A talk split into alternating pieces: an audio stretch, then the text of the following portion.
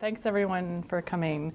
Um, yeah, most of my work has been on sort of the aftermath of conflict, and now I've gone down a, a rabbit hole of uh, looking at terrorism in the context of civil wars. And the, the motivation for this project, I didn't intend to become a scholar of terrorism or to work on this, but I started looking at some of the literature on terrorism because I was interested in civil wars and what happens uh, in them. Um, and I noticed something about the terrorism literature, which was that, hi, Alan, um, Uh, which was that uh, most of the terrorism literature, almost all of it until vil- very recently, but still uh, almost all of it, looks only at the groups that use terrorism and doesn't look at groups, um, otherwise similar groups, that don't.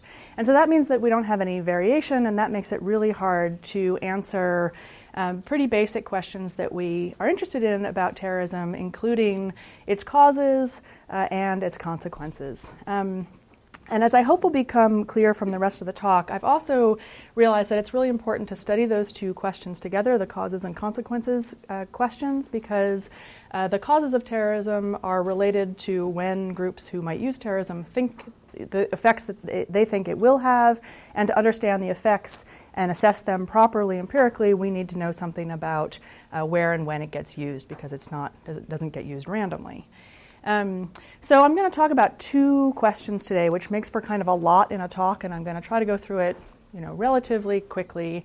Um, and uh, the first question is, why do groups resort to terrorism? Why, in the context of civil wars, do some rebel groups use terrorism and others don't? So, for example, if we think about Kurdish separatist groups, uh, the Kurdish separatist group in Turkey, the P K K, versus Kurdish separatist groups in Iraq, the P U K and the K D P.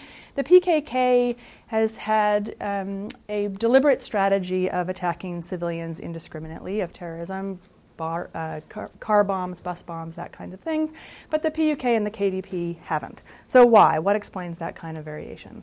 And in the set of cases that I'm going to be looking at um, for the purposes of, of this presentation, um, which are just post-Cold War cases, uh, slightly under a quarter of them use a deliberate strategy of terrorism. And I'll, I'll tell you what I, my definition of terrorism in a minute, um, but about three quarters of them don't. So why that variation? That's the first question. And then the second question is the effectiveness question. Does it work? Is it an effective strategy for achieving political goals?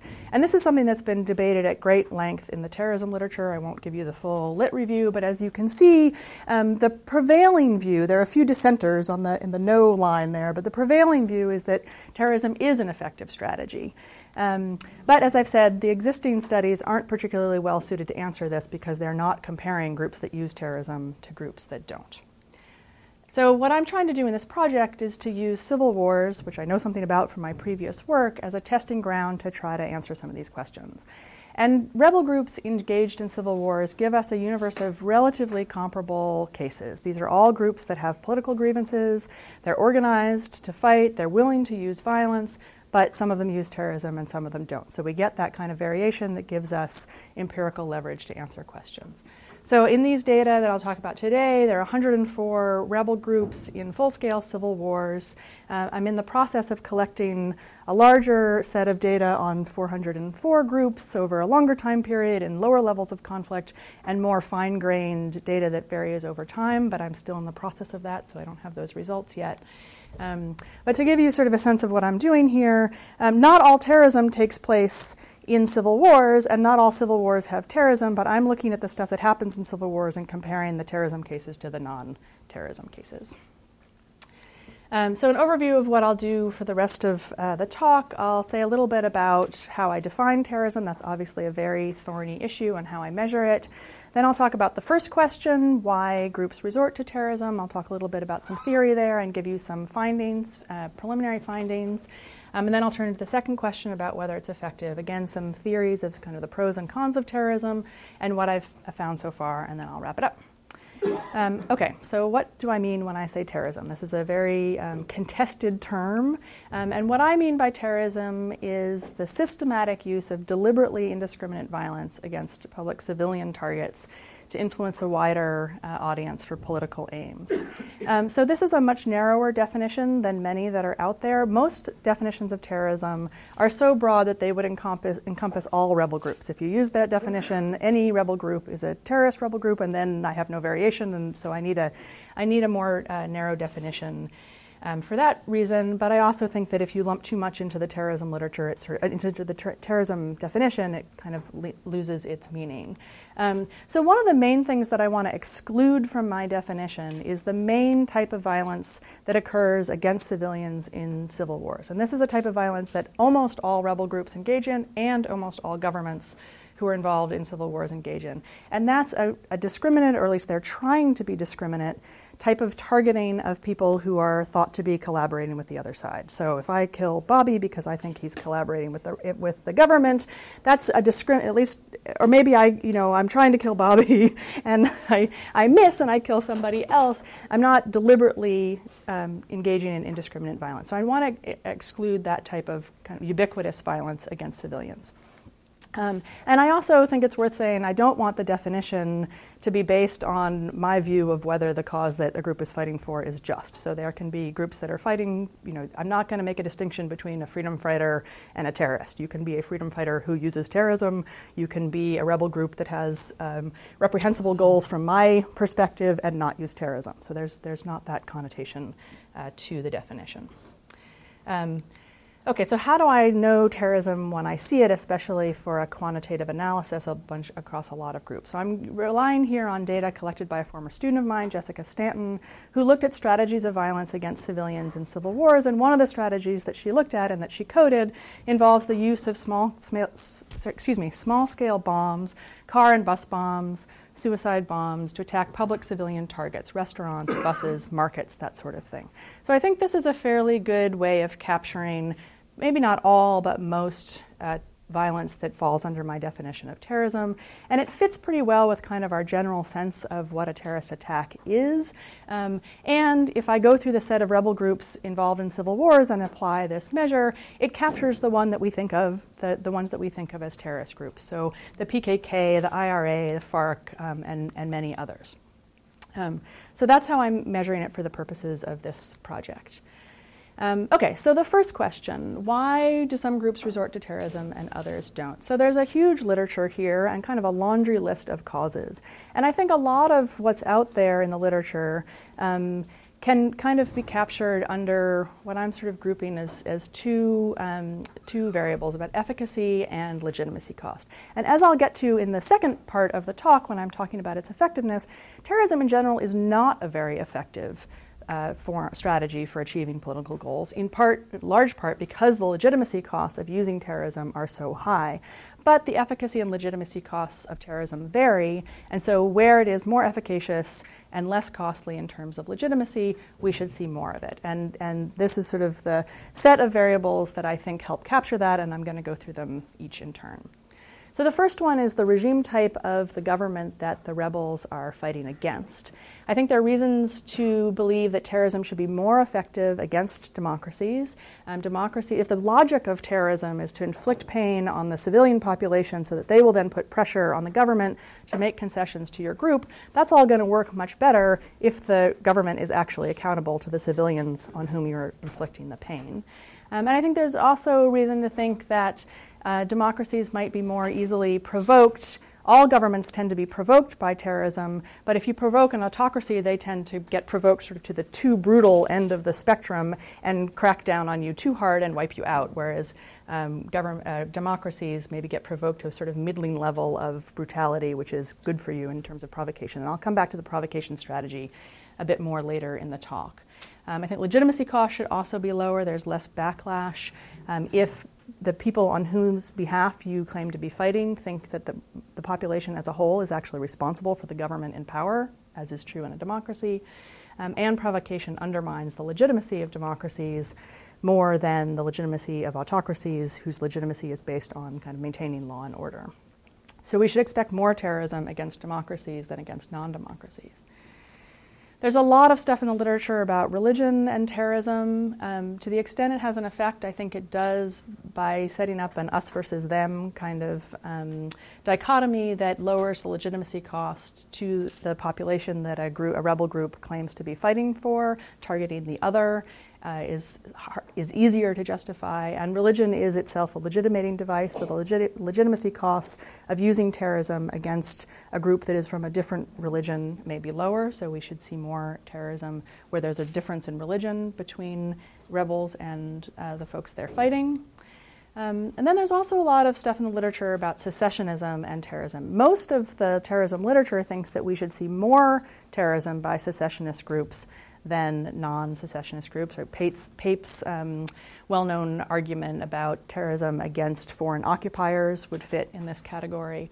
Um, but I actually think there are reasons to believe that secessionism has the opposite effect, or at least uh, effects going in both directions, which is that secessionist groups, what they want is an independent state. And to get an independent state, they have to get uh, recognition from the international community. And so they have an incentive to show that were they allowed into the Club of Nations, they would be good, upstanding members of the international community. And so they've got incentives to abide by international law and not violate the norm against terrorism. Um, we might also think that the legitimacy costs of using terrorism are strongly affected by how rebel groups fund their fight. If they rely on civilians, then they will be more constrained by the legitimacy costs of involved in attacking civilians. If they've got external funding, they've got to worry about whether their external funders are opposed to the use of terrorism or don't care.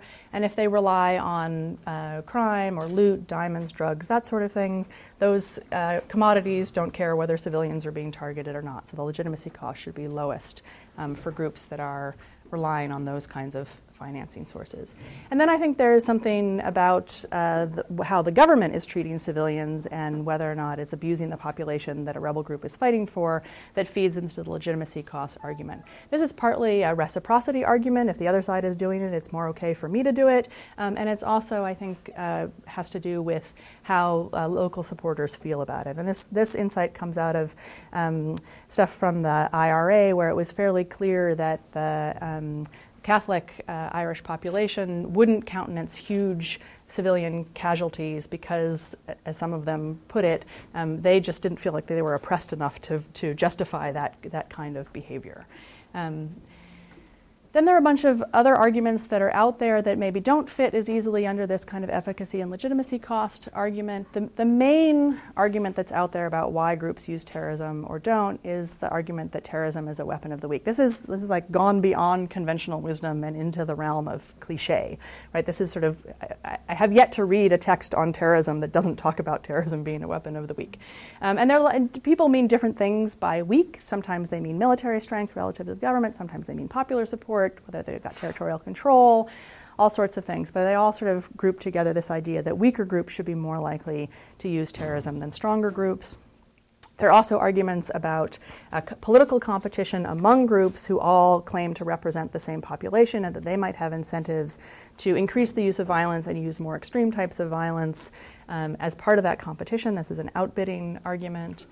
There are also arguments about extremism and terrorism, I'll come back to in just a second, and there's a lot of stuff out there, especially in the popular imagination and popular literature, about the relationship in- between Islam and terrorism. Um, I want to say a little bit more about the extremism argument because it's, I think most of the rest of them are fairly straightforward. Most of the arguments about extremists being more likely to use terrorism turn out to be circular or tautological, right? So extremists are more likely to use terrorism. How do we know if a group is extremist? Well, because it's using terrorism, right? So that's not very helpful. So I tried to think about a way to get at this argument that wasn't tautological. And so the way I conceive of extremism here is the distance between uh, what a rebel group claims to be fighting for, the distance between that and the status quo. So if they want to change things more radically, they are more extremist than if they want to change things less radically, independent of what kind of tactics they use in the war. Um, so it, civil wars tend to get grouped into two categories, those over territory, so I, I group who's fighting for greater autonomy or secession for a chunk of the country. And so secessionists there are more extreme, in my conception, than those fighting for just autonomy because they actually want to redraw the borders of the state.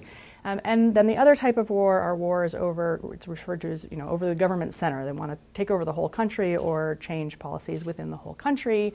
And there, there are some wars that are essentially just a power squabble. I want my guys to be in power instead of your guys, but I'm otherwise not going to restructure society as a whole, versus wars where a rebel group really wants to change things for everybody, to change a uh, capitalist society to a communist society or vice versa, to institute Sharia law in an otherwise secular state or vice versa, to actually really transform society. So I think of the secessionist groups and, the, and those fighting to transform society as being more extreme than the autonomy and power struggle groups.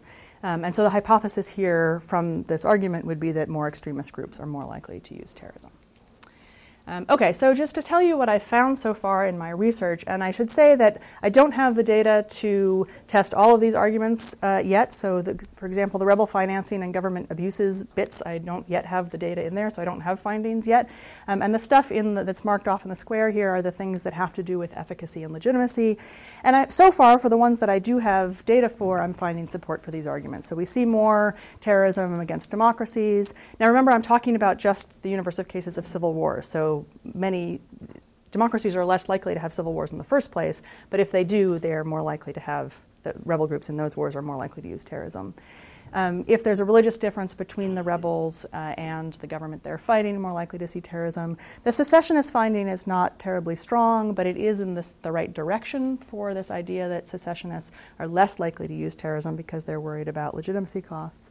Um, but then if you think about the extremism argument, it's really looking at these two variables, secessionist and transform, transforming society, and there I'm finding either no effect or things going in the wrong direction. So I'm not finding that extremist groups are more likely to use terrorism. One of the most, probably the most surprising thing I found in this uh, analysis so far is that I have found virtually no support for the idea that terrorism is a weapon of the weak. Now, I'm looking only at relatively strong groups because I'm looking at full-scale civil war, so these are these are pretty strong rebel groups. But within that category, the stronger ones are no less likely to use terrorism than the weaker ones. I also don't find support for the outbidding argument, nor any relationship between whether the, the rebel group is Muslim uh, and the use of terrorism. And there are a couple control variables. And I can talk about the This is logistic regression. I can talk about the methods if you're interested. Um, but let me turn instead, in the interest of time, to the second question. This is the does terrorism work question. So first of all, what do I mean by does it work? How do we know whether or not it's effective, and what does effectiveness mean? So I'm thinking about effectiveness here in the sense of, does it help groups achieve their ultimate political goals? A lot of the literature refers to the effects of terrorism on shorter term or sort of lower Uh, level goals, like helping to recruit um, people to your cause, or gaining publicity, or uh, considering success as how many people the attack kills. Um, and those things, I think, are important, but if they're important from a rebel group's perspective, they're important because they help you achieve your ultimate political goals. And so that's, I want to study that relationship. Do terrorist groups, um, are they more likely to achieve their political goals? And so I think about civil war outcomes along a continuum of kind of success for the rebel groups. So at one end of the spectrum uh, is what rebels most want, which is outright military victory. At the other end is what they least want, which is to be crushed and defeated militarily by the government. That's pretty straightforward. Um, a second best outcome from the rebels' perspective is to achieve a negotiated agreement. And this is true for two reasons. First of all, to have the government, to reach a negotiated agreement requires the government to recognize a rebel group as a legitimate negotiating partner, and that in itself is an important concession. And second, rebels are fighting to change the status quo. How much depends on this extremism thing, but they're all trying to change the status quo to some extent, uh, and the government is fighting to maintain the status quo. So if there's a negotiated agreement, in almost all cases, that changes things from the status quo, and that means that there have been some concessions to the rebel group. Second worst from the rebels' perspective are wars that, in the data that I'm using, which come from the U C D P-PRIO armed conflict data, are wars that are categorized as ending. They sort of fizzle out. They end in low or no activity. So these are wars that have been up at the, the high threshold of one thousand battle deaths a year, and they've now dropped down to under twenty-five battle deaths a year. So these are groups that basically aren't causing any trouble anymore. They're maybe not completely eliminated, because then they would be coded as a government, it would be coded as government military victory, but they're essentially inactive. And in most cases, if you look into these cases, it's because they're effectively defeated. Um, and then in the in the middle, I put the category of ongoing war. A lot of the debate about whether or not terrorism is effective hinges on whether you code an ongoing conflict as a success or a failure. And I think that's sort of a silly debate because it doesn't need to be thought of as a dichotomy. It's in the middle. It's a group that hasn't yet achieved its goals, but also hasn't been um, defeated and is still causing trouble. So that's how I, this is sort of how I conceptualize effectiveness and how I measure effectiveness when I'm looking um, at outcomes. Um, okay, so let me say a little bit about why we would think that terrorism would be effective or would not be effective. And as I've already said, I generally think that terrorism is not effective. So terrorism is thought of as being part of various different strategies that rebel groups can use. And I'm going to go through each of these in turn over the next series of slides. But it's worth thinking about what Uh, terrorism, who terrorism has an effect on. So I've defined terrorism as being aimed at influencing a wider audience. What is that wider audience? Well, the main audience, the ultimate audience, is trying to influence the government to make them concede, including possibly conceding defeat altogether. Um, but a lot of how terrorism works, works through these other populations. So I use the term aggrieved population to mean the population that a rebel group claims to be fighting for. There's also the rest of the population, the mainstream population, those who are complicitous in the sense that they support the government and those who are maybe fence-sitters, and then their international audiences. And so use of terrorism has effects on all of these audiences and ultimately, the rebels hope, on the government. Okay, so going through each of these strategies, why would we think that terrorism would be an effective or a non, not effective strategy? So the logic of attrition, again, is to inflict pain on the civilian population uh, to get uh, the government to, um, to make concessions. The advantages of terrorism, as opposed to other things that rebel groups can do, mainly attacking military targets, it's a fairly cheap way to inflict a lot of pain. It's hard for governments to eliminate the group's ability to uh, conduct terrorism attacks altogether. And it's thought of as being a signal of strength and resolve. I'll get to the strength piece in a minute. I'm not so sure about this. Resolve, and, and it's, it's an extreme form of violence. I'm not sure that using an extreme form of violence um, signals that you are more resolved than not using it, but I'm willing to concede that there might be some advantage to, to terrorism in that domain. But on the opposite side of the ledger, it's not a very effective strategy, right? So if you're trying to, to fight a war, it has no, by definition, has no direct military value. It doesn't degrade the military's, um, the government's military forces at all. It has. It can often rally the mainstream population to the government side.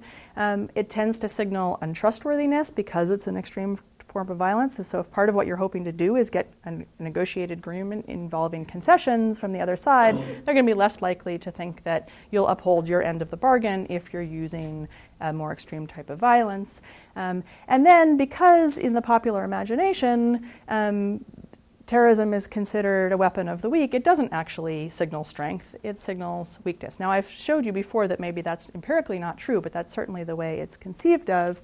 Um, and if you think of it as relative to something else that a rebel group could do, it does not signal that you're strong enough to attack military targets hard on. It shows that you're targeting softer targets, civilian targets. So it's not a very good signal of strength.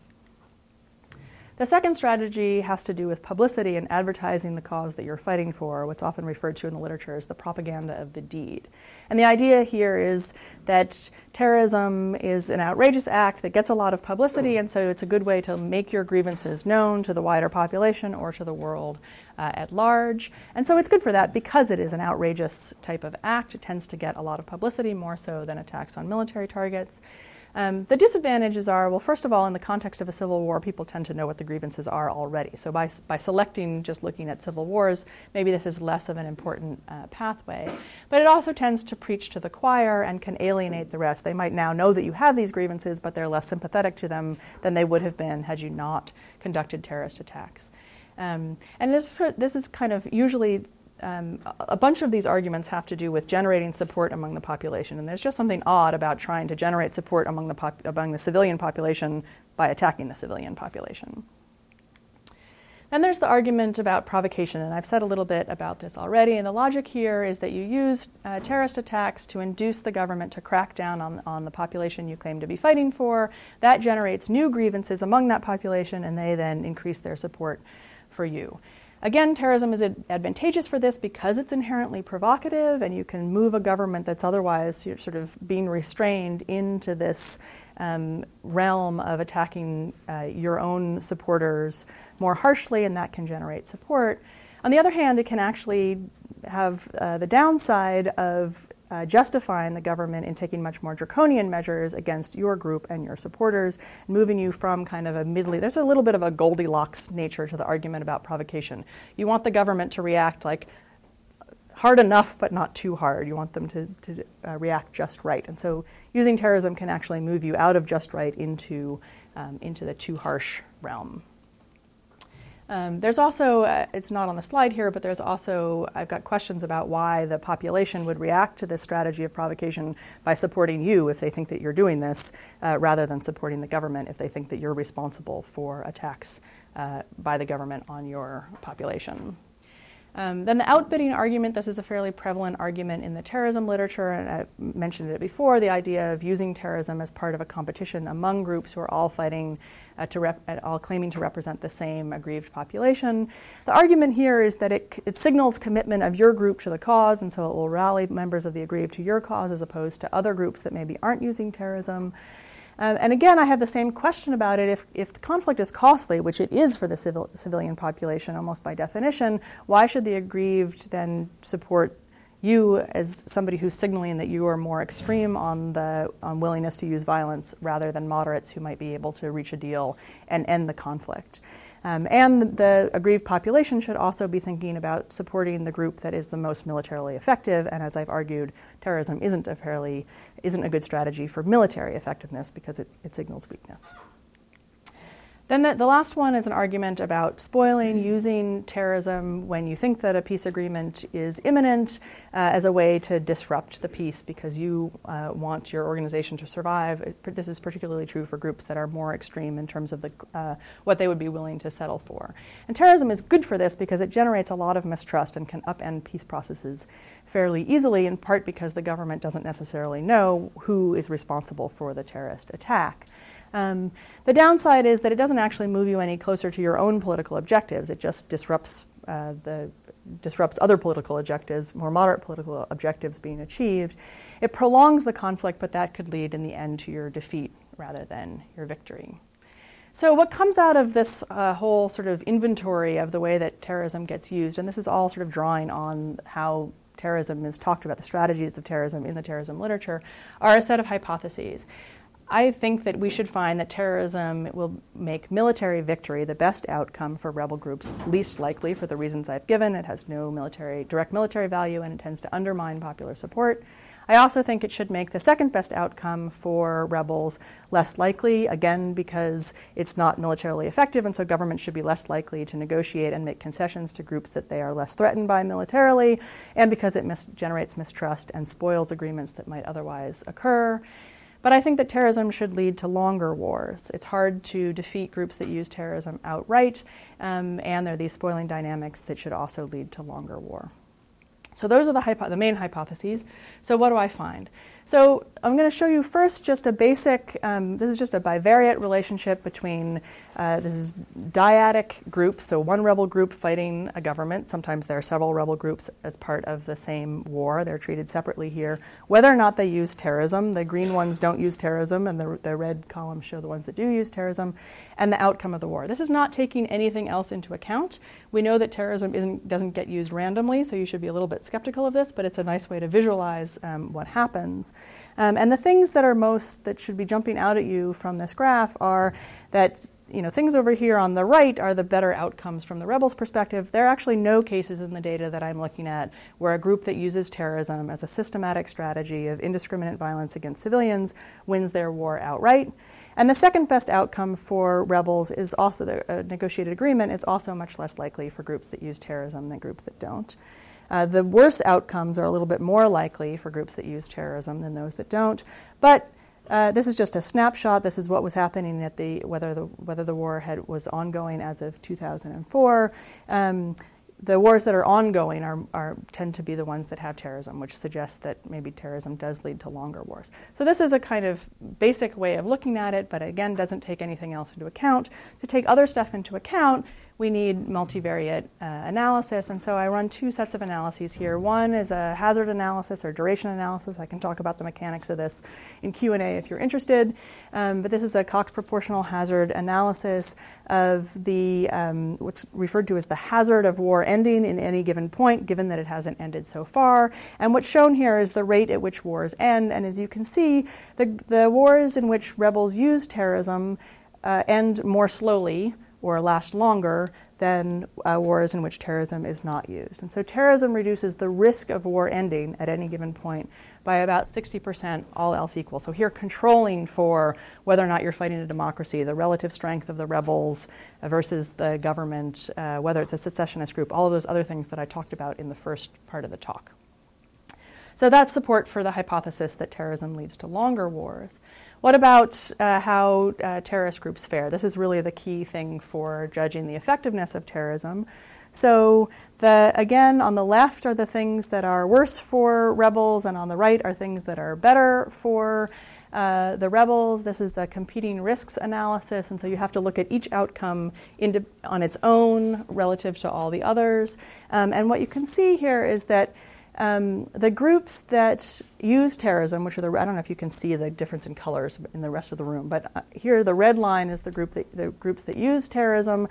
Um, they're much more like, these wars are much more likely to end in government victory than the non-terrorism ones, in fact, four times more likely. Um, so that's the worst outcome for rebels. Terrorism leads to the worst outcomes. There's actually not any difference uh, in using terrorism or not for the wars that fizzle out in low activity. But then the good outcomes from the rebels' perspective become much less likely if you use terrorism than if you don't. So you're much less likely to use uh, to, to reach a negotiated agreement, eighty percent less. And this outcome shouldn't be surprising given the previous guide. I don't have any cases where terrorist rebel groups um, achieve rebel victory. So using terrorism reduces your chances of rebel victory in these data to zero. So the, the upshot of this is that terrorism is not particularly good for reaching the good outcomes if you're a rebel group. Um, okay, so let me let me take a little sidestep to think about uh, terrorism and democracy. So in the first part of the talk, I, I made the argument that terrorism should be more likely to be used against democracies because it's more effective against democracies. So is that true empirically? First of all, why would we think it's true? I've alluded to this already, that uh, if you're using terrorism against a democracy, you've got accountability working in your favor, that pain inflicted on civilians should affect uh, governments more than in, a, in uh, an autocracy. The provocation argument that you can move democracies into the kind of just right middling level of brutality more easily. Um, and there should be less backlash if the um, population itself is seen by the aggrieved population as more complicitous. So is it true that terrorism is more effective against democracies than against non-democracies? So this gets a little bit hard to see visually, so I'll just walk you through it a little bit here. This is the same sort of competing risks analysis. Given the smaller numbers of cases, I have to combine the two um, bad outcomes. So this is failure from the government, from the rebels' perspective, so wars ending in either government activity or fizzling out. Um, and here you can see that the top two lines compare terrorism, not terrorism and not terrorism, in autocracies or non-democracies. Um, and here we see again the, the kind of effect we saw in the previous slide. These bad outcomes become more likely for groups that use terrorism. But in the context of democracies, comparing terrorist groups and not terrorist groups, there's actually no statistically significant difference, and if anything, um, terrorism works a little bit better than non-terrorism against democracies. If we flip it around and look, oh, so, sorry, that's just saying what I already said. Um, if we flip it around and look at the competing risks analysis on successful outcomes from the rebels' perspective, negotiated agreements and uh, a rebel victory, um, there's essentially not much difference, but there's a slightly less negative effect of using terrorism if you're fighting a democracy than if you're fighting a non-democracy. So the, the effects here are, these these two lines are the difference between non-terrorism and terrorism in non-democracies, and then these two lines with that arrow are the effect of terrorism versus non-terrorism in the context of a democratic government. Um, so that does suggest that terrorism is still ineffective even against democracies, but it is less ineffective than it is against autocracies. So terrorism is relatively more effective against democracies than non-democracies, but still not very effective, if that makes sense. Um, so I've prattled on for a long time. Let me just wrap up. I think the, the kind of value added or the contribution of this project is, as I said at the beginning, the ability to compare relatively similar groups and groups on which we happen to have a lot of good data, and so we can control for a lot of things and make me- meaningful comparisons among groups, to compare rebel groups that use terrorism and those that don't, to answer these best- basic questions. So why do some groups resort to terrorism? Here I think the answer has to do with variation in how effective or how relatively ineffective terrorism will be in different contexts, and that hinges largely uh, on Uh, the legitimacy costs. Where those costs are higher, we should see less terrorism. Where those costs are um, are lower, we should see more terrorism. And I've talked about democracy, secessionism, and religious difference. I'm hoping in the next stage of this project to get better data on the government abuses and repression piece, um, and also on the rebel financing piece to test this argument more thoroughly. That part of the analysis also casts some doubt on the conventional wisdom, particularly the, the idea that terrorism is a weapon of the weak in the sense, not in the sense that those who use it are weaker than the governments that they fight, because that's true pretty much of all rebel groups, but in a relative terms, that groups that are are weak relative to other rebel groups will be more likely to use terrorism than stronger groups. I'm not finding support for that, rather surprisingly. Um, and I can talk about some caveats about limitations of the data I have so far and how I'm hoping that the new data will overcome them in Q and A if you're interested. Also not finding support for arguments about outbidding or ext- extremism once we're not thinking about it in tautological terms, and no support for the idea that Muslim rebels are more likely to use terrorism. Then turning to the second question, is terrorism effective? The short answer is no. Um, it's not effective for achieving political goals. Um, it does help, however, with organizational survival. Groups that use terrorism, those wars last longer, so those rebel groups last longer, more organizational survival. So that sets up a little bit of a dilemma for rebel groups. Um, I often get the question when I give this, especially the second part of this talk about effectiveness, if it's not effective, why do groups use it? And my like tongue-in-cheek answer is, well, they haven't read my analysis yet. Right? They, as soon as they read my paper, they'll stop using terrorism. Um, I don't really think that's true, although I hope it, I, it would be nice if it were true. But I think part of it has to do with a dynamic of, at some point during the conflict, the need for organizational survival may take over and be prioritized over Um, the need to reach your political goals, and that might explain why we see terrorism even though it is ineffective. Um, but the short answer is that terrorists don't win. So I'll stop there. Thanks. Well, um, if I may, I'll ask you a question. Yes. And perhaps we can open it up to everybody, and if you'd like, you can just call on people. Okay, great. Far away. I had two questions about the data. You know, obviously, so much turns on, on how things are coded, when mm-hmm. categories are chosen. And you were talking about this particularly important distinction between um, violence directed at civilians that might be described as targeted control measures, mm-hmm. going after somebody because they might be working with the government, that sort of thing, and then the untargeted, more wide-open class mm-hmm. of terrorism that's your main interest. Um, and I guess I'm just wondering how, how you can reliably know for any given attack which box it falls in as between those two. Or I guess you mentioned that Jessica Stanton had been involved in doing this, so maybe it's more right. about how, how did she, right. was there a particular answer to how to parse those two categories? Because it's not obvious yep. to me it would be clear, and right. sometimes it would be, but not obvious. Um, I have a follow-up question, but I, I'll, I'll leave it okay. there. Okay. Um, yeah, so that's a great question. So one of the things that I like about um, Stanton's data is that I think she does a really good job of this, because she's looking not at an individual attack and whether there might have been somebody in the marketplace that a group was trying to kill because they thought that they was collaborating with the other side.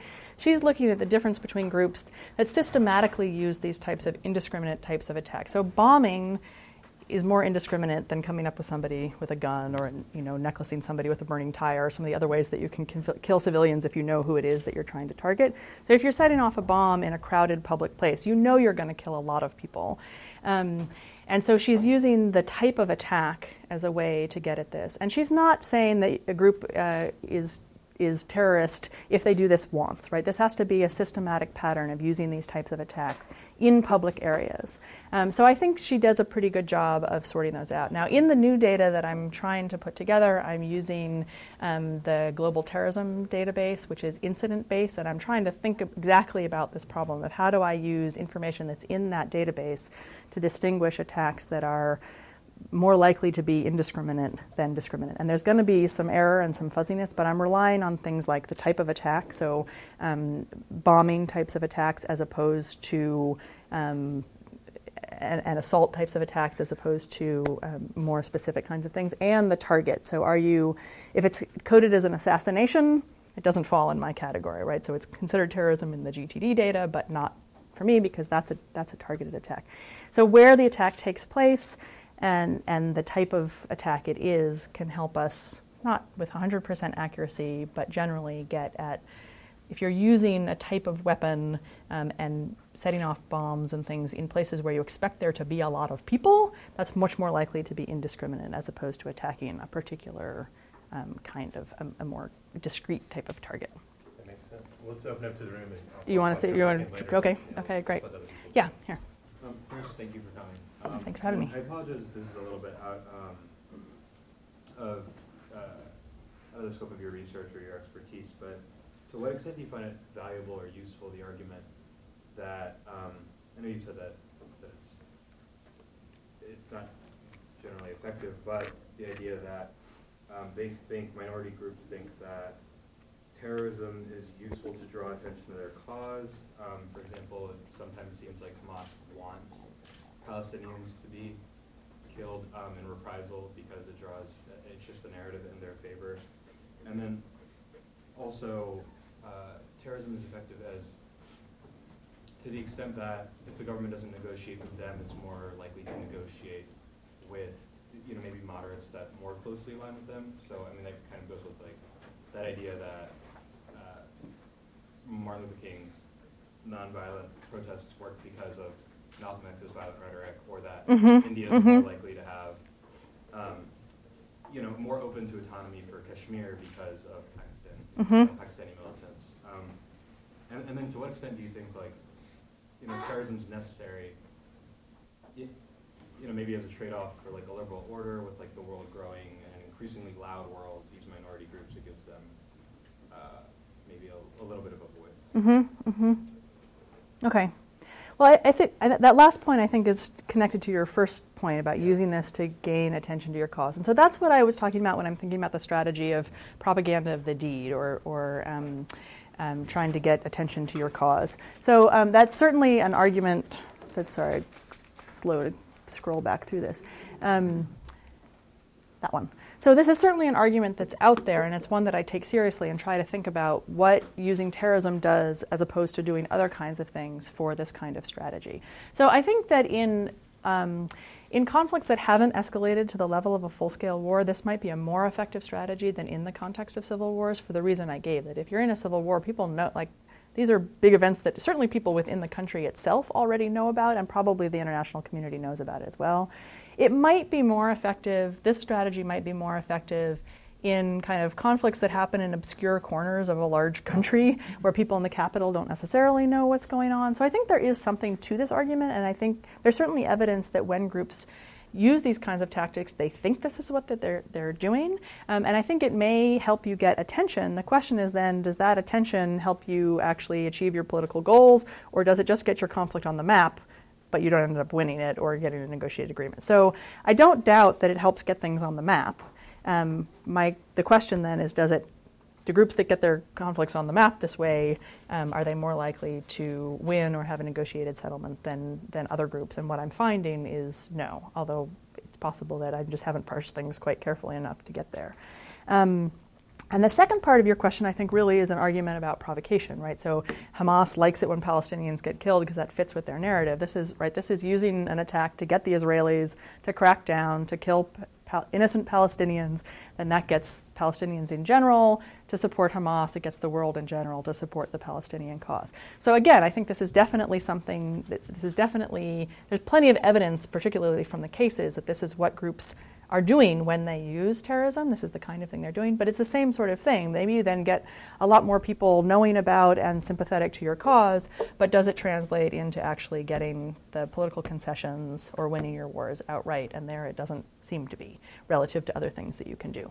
Um, the, the question about um, whether having uh, groups that are extremist in the sense of their tactics as opposed to their goals, so groups that are using terrorism help more moderate groups uh, concessions being made to more moderate groups or to the population as a whole? This is a really interesting question, and it's one I've been trying to think about how to get at empirically, and I really can't very well with these data. Um, this is sort of like, you know, are terrorists playing good cop, bad cop, right? Like you've got the you've got the sort of the bad guys who are doing this stuff so that the government will make concessions to the, the good representatives of whatever the population is.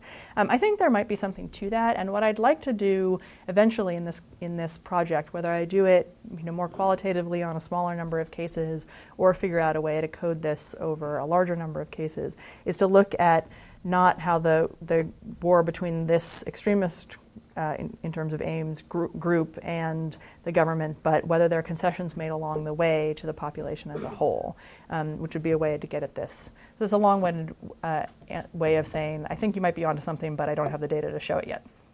Yeah, yeah, yeah, yeah. Yeah, we did it. Go back to the issue of your sort of Venn diagram of mm-hmm. overlapping universe and rebel groups and uh, those that use terrorism. Yep. It seems like there might be prominent cases that we're familiar with. Yep. I actually have a I have a more elaborate Venn diagram. I'll get to that while you're talking. Um, they use terrorism but aren't in the rebel group territory. Like with the Palestine example, or with that, is that one that's in the Civil War universe? Uh, is Al Qaeda in the Civil War universe? I, it would seem like ISIL would be uh, as a as a rebel group, but there might be the ones that are kind of most it, it present in our minds that are sort of outside the yep. universe of, of cases. And then do they have a different logic that might animate why yep. they choose to yep. use it? Um, and then your data just goes up to two thousand four, is that right? The, the Stanton data goes to two thousand four. The data I'm collecting goes to two thousand ten, or if it takes me long enough to collect it, I might have to then do the, the through two thousand twelve. I'm getting lapped by the G T D. You know, I'm wondering if, um, you know, if there's a, like, if you think about newer rebel groups, are, are they learning lessons, and are they learning the wrong, wrong lessons because they haven't read your work? Like, why would groups like wrong choose to embrace this as a strategy? Mm-hmm. And are there any sort of case studies that try to unpack like rebel group decisions, shall we do it or not? Because I know it's kind of like, I know it works in the data, but I'd like to see right. it work in real right. cases. Yep, yep. Okay, great questions. Um, lots of questions in there. So yeah, so so one limitation of the study is the flip side of the benefit of the study, right? So I can look at groups that use terrorism and groups that don't, because I'm looking at this universe of cases of civil wars. And what I've got so far are the data just on the full-scale wars. The, m- one of the main reasons to try to get this larger data set is to look at a larger set of lower levels of conflicts, because I'm not getting sort of the weakest groups here, right? Because I'm, I'm selecting only ones that are large-scale wars. Um, And there's lots of stuff that happens outside of the context of civil wars, as you mentioned. So by, by getting the larger set, I'm getting more of it, but I'm still not going to get all of it, right? I'm not going to get um, opposition groups that use terrorism but never use never target militaries, right? Because then they won't, they're by definition not involved in a civil war. Um, so that's a limitation of the study. Um, there's there's also, I'm focusing on civil conflicts, not international or transnational conflicts. So most of the literature on terrorism, particularly the empirical quantitative literature, looks at transnational terrorism because until recently the data on that side were better than the data on domestic terrorism. But empirically, the vast majority of terrorism is domestic terrorism, usually in the context of a civil conflict, whether or not it's escalated all the way to a full-scale war.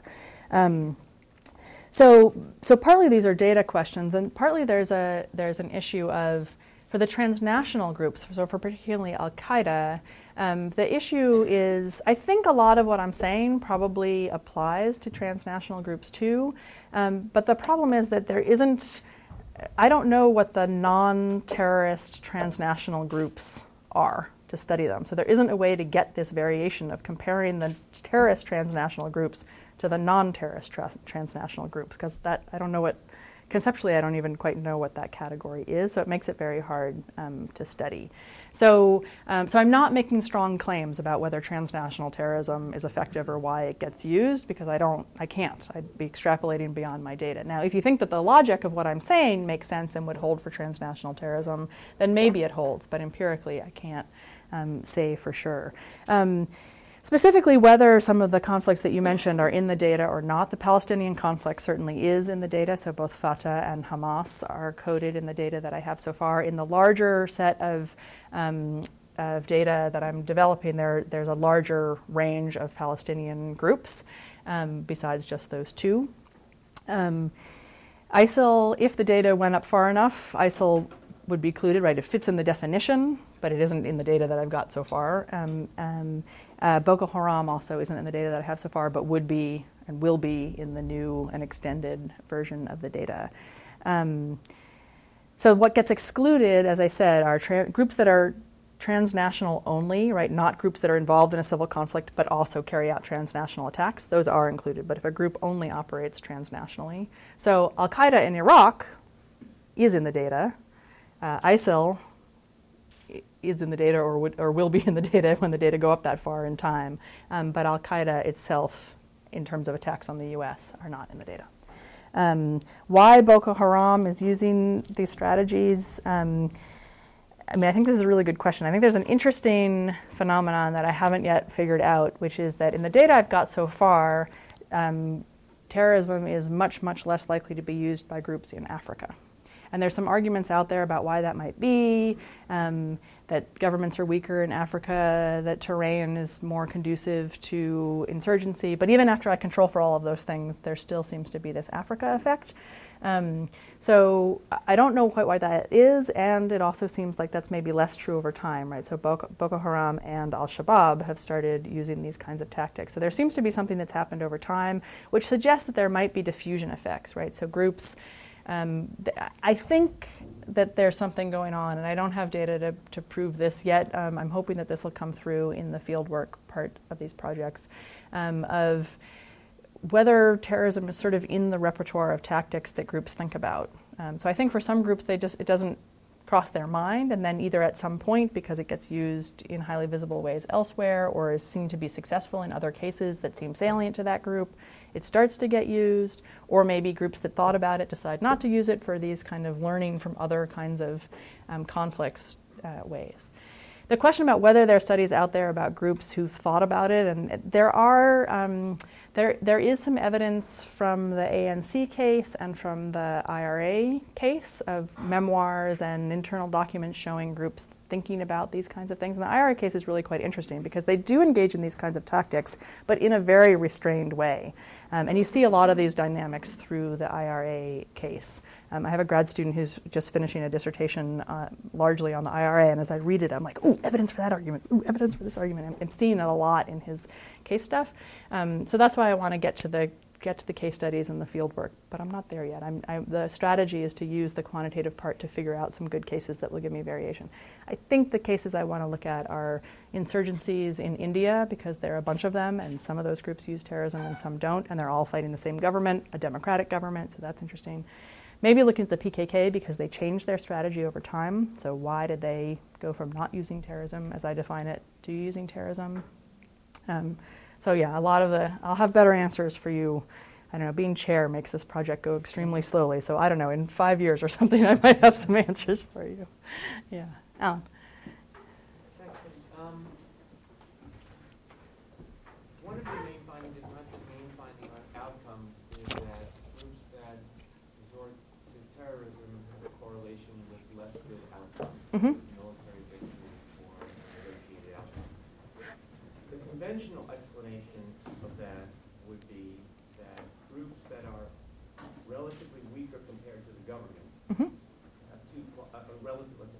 stronger compared to the government have two qualities. Number one, they're more likely to get good outcomes, victory or negotiated outcomes.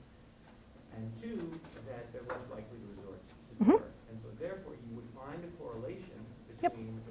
not resorting to terror and good outcome, but it would be a spurious yep. correlation. Yep.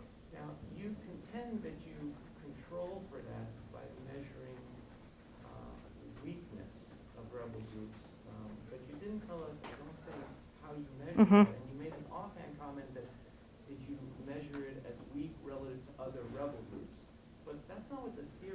Mm. Weapon of the weak. The theory says weak relative to the government that they're fighting. Yep. And so uh, I misspoke there a bit. I'll clarify. You have a measure for weakness relative to the government yep. that they're fighting, not weakness relative to other yeah, yeah. groups. Because otherwise, yeah. I no, I miss I misspoke a bit in that. So it's a little bit complicated because it is it's measured as for each group. Weak, uh, weakness or strength relative to the government they're fighting, but the variation in that variable is relative weakness across the to their own government across the groups. That's not a very, I'm, I'm not quite sure how to how to say that in a way that makes sense. So a group that is coded as being at parity with its government, and then there's another group that's coded as being weaker than its government. Relative to each other, the latter one is weaker in this measure than the former one, but the measure is, so it is based on relative it's, to the government. It's relative to the government. So I didn't measure this. This is data from um, Cunningham, Gleditsch, and Salehyan, who have this data, dyadic data um, from the U C D P data set. So um, they looked through for each uh, pair, right, each dyad, each rebel group relative to the government it's fighting. It's a five-point scale from much stronger, stronger, parity, weaker, much weaker. There are almost no cases that are much stronger.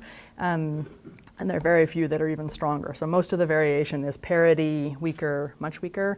And it's a it's an index that includes information on several things. Um, fighting capacity, um, ability to mobilize, um, and ability to acquire weapons. And then those components are also independent, so I can I can look at them individually. Um, so that's the main measure that I'm using, but I also broke it into each of these things because people who talk about weakness sometimes mean military weakness, sometimes they mean weakness in terms of support, um, sometimes they mean other things. The other variable that helps me get at this, there are a couple other ones. One is um, there's also a coding of whether the rebel group controls territory. So if we think that's a proxy for being a stronger group, if you're able to hold territory, you're stronger. Um, so that's another one that I've looked at.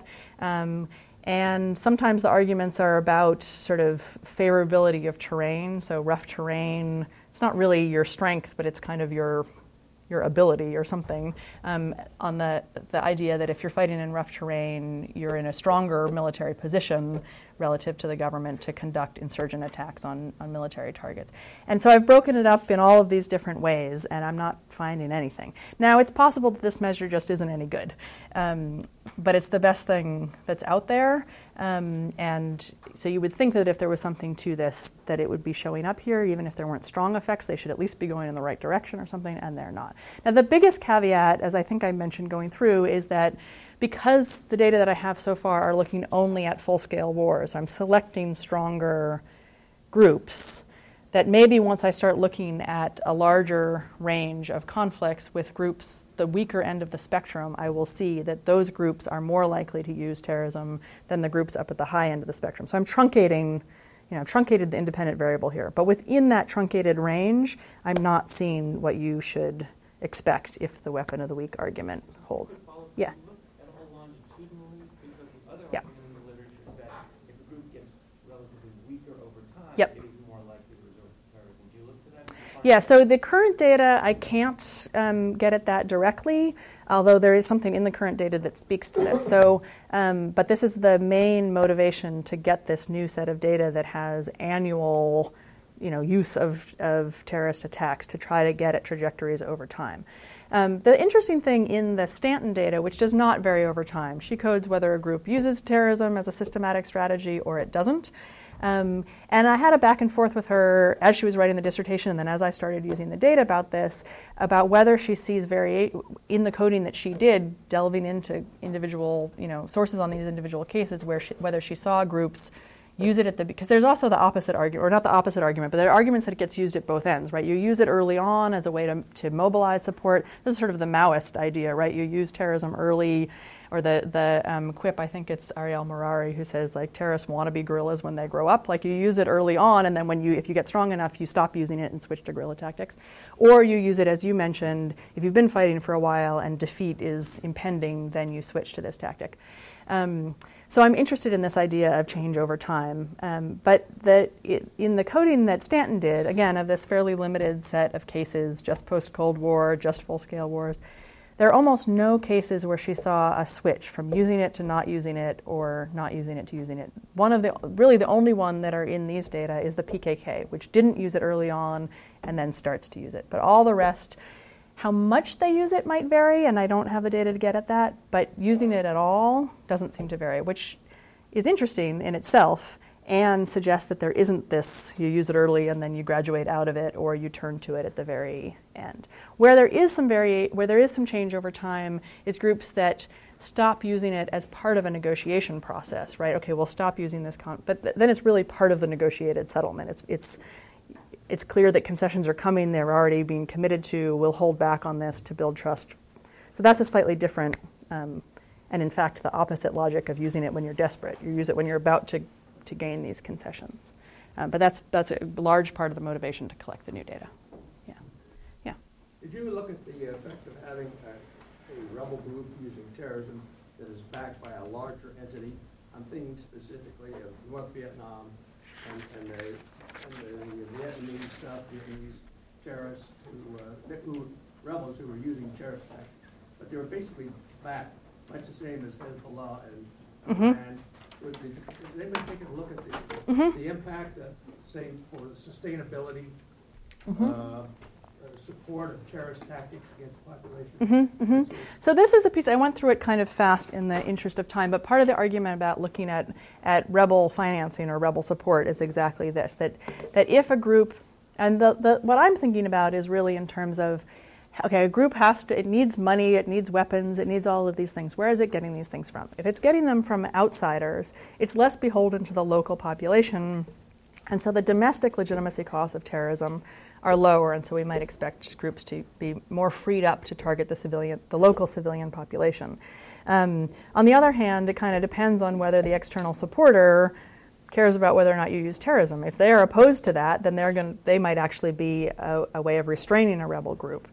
So I, so I, the the hypothesis here, and again, I don't have the data yet to, to test it, is that groups that are relying on no humans, right? They're relying on drugs and crime, essentially, are the least constrained. Those who are relying on outsiders, it depends on who the outsider is. And the kind of rough hypothesis or proxy I, I want to use for that are, are they supported by a democracy or are they supported by a non-democracy, on the idea that democracies are more um, committed to the norm against terrorism on average than non-democracies. That might be faulty logic, that piece of it. But there is a little bit of work. There's some work by Aydin Salian and a couple of co-authors looking at external support and targeting of civilians writ large, so not the narrower set of, of targeting that I'm looking at, but just um, there's another data set on one-sided violence, so all targeting of civilians.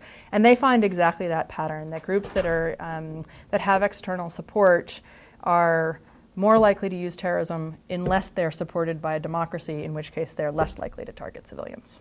So there is some other work on that. Yeah, I'm just going to keep moving this way. Yeah. You mentioned that one of the, the cons uh, is uh, uh, that the, you may have a rally around the flag mm-hmm. phenomenon on behalf of the, the government. Why couldn't it work the other way, in the sense that the uh, public believes, uh, sees that uh, the government feels that the government is unable to protect it? Mm-hmm. And hence, you have a chipping away at the legitimacy of the government, and perhaps uh, uh, through intimidation, uh, whatever, actually gain uh, at least acquiescence, if not uh, support, on the part of the uh, uh, on the part of the public. Mm-hmm.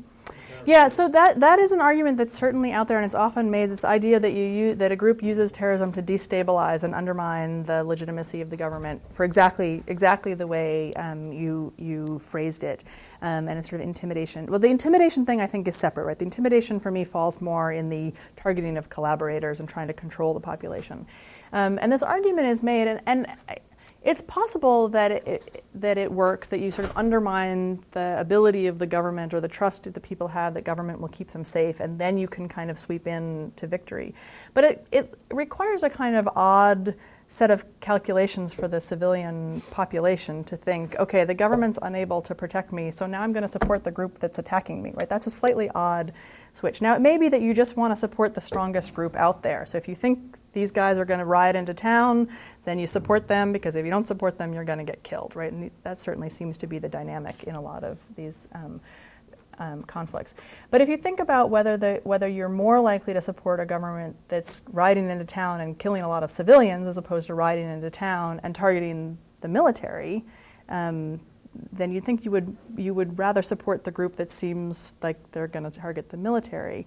Um, so I think the destabilization argument works better for insurgent attacks against the military or against government institutions. So one of the things that I'm um, that don't fall into this this measure that I'm using here, or as I collect the new um, data that I will exclude, are attacks on um, government facilities, police, things like that. They're not strictly military targets, but they're not indiscriminate attacks of innocent civilians, right? They're sort of attacks on the state apparatus.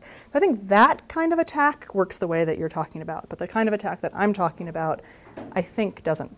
But I could be wrong empirically about that. Yeah, yeah, yeah. My question is regarding uh, how you balance frame of reference. The first question is kind of relevant to the question, uh, the question to the gentleman up there asked. So uh, uh, this example may be uh, not, not perfect but relevant. Like, you know, the, the Chinese Communist Party used to be the rebel group, so-called rebel group. Mm-hmm. Now, you know, they're Their mm-hmm. government, and you know how you define civilian government. I think it, it matters, like you know, just what is um, mm-hmm. terrorist groups and all that. And second, the second question is you measure effective, effectiveness as achievement of political goals, but that's kind of the, the you know the in group um, in group kind of perception of uh, the impact. Of, you know, their strategies and all that, but uh, we define you define terrorists from outsiders' perspective. So, it, I mean, if I'm a terrorist, I may be just like one of you know just many political parties. I'm not a terrorist. So, in terms of impact, so exactly how you balance, you know, from whose perspective and. Uh, What kind of measure do you use, like mm-hmm. as an in-group, you know, in-group member and outsider? Okay, let me answer the first one first. I'm not entirely sure I understand the second one, but I'll try to answer, and then if I haven't understood it correctly, you can tell me. Um, so, right, there are cases where rebels then become the government, and I should have said early on, and I forgot to, that I'm looking at use of terrorism by rebels.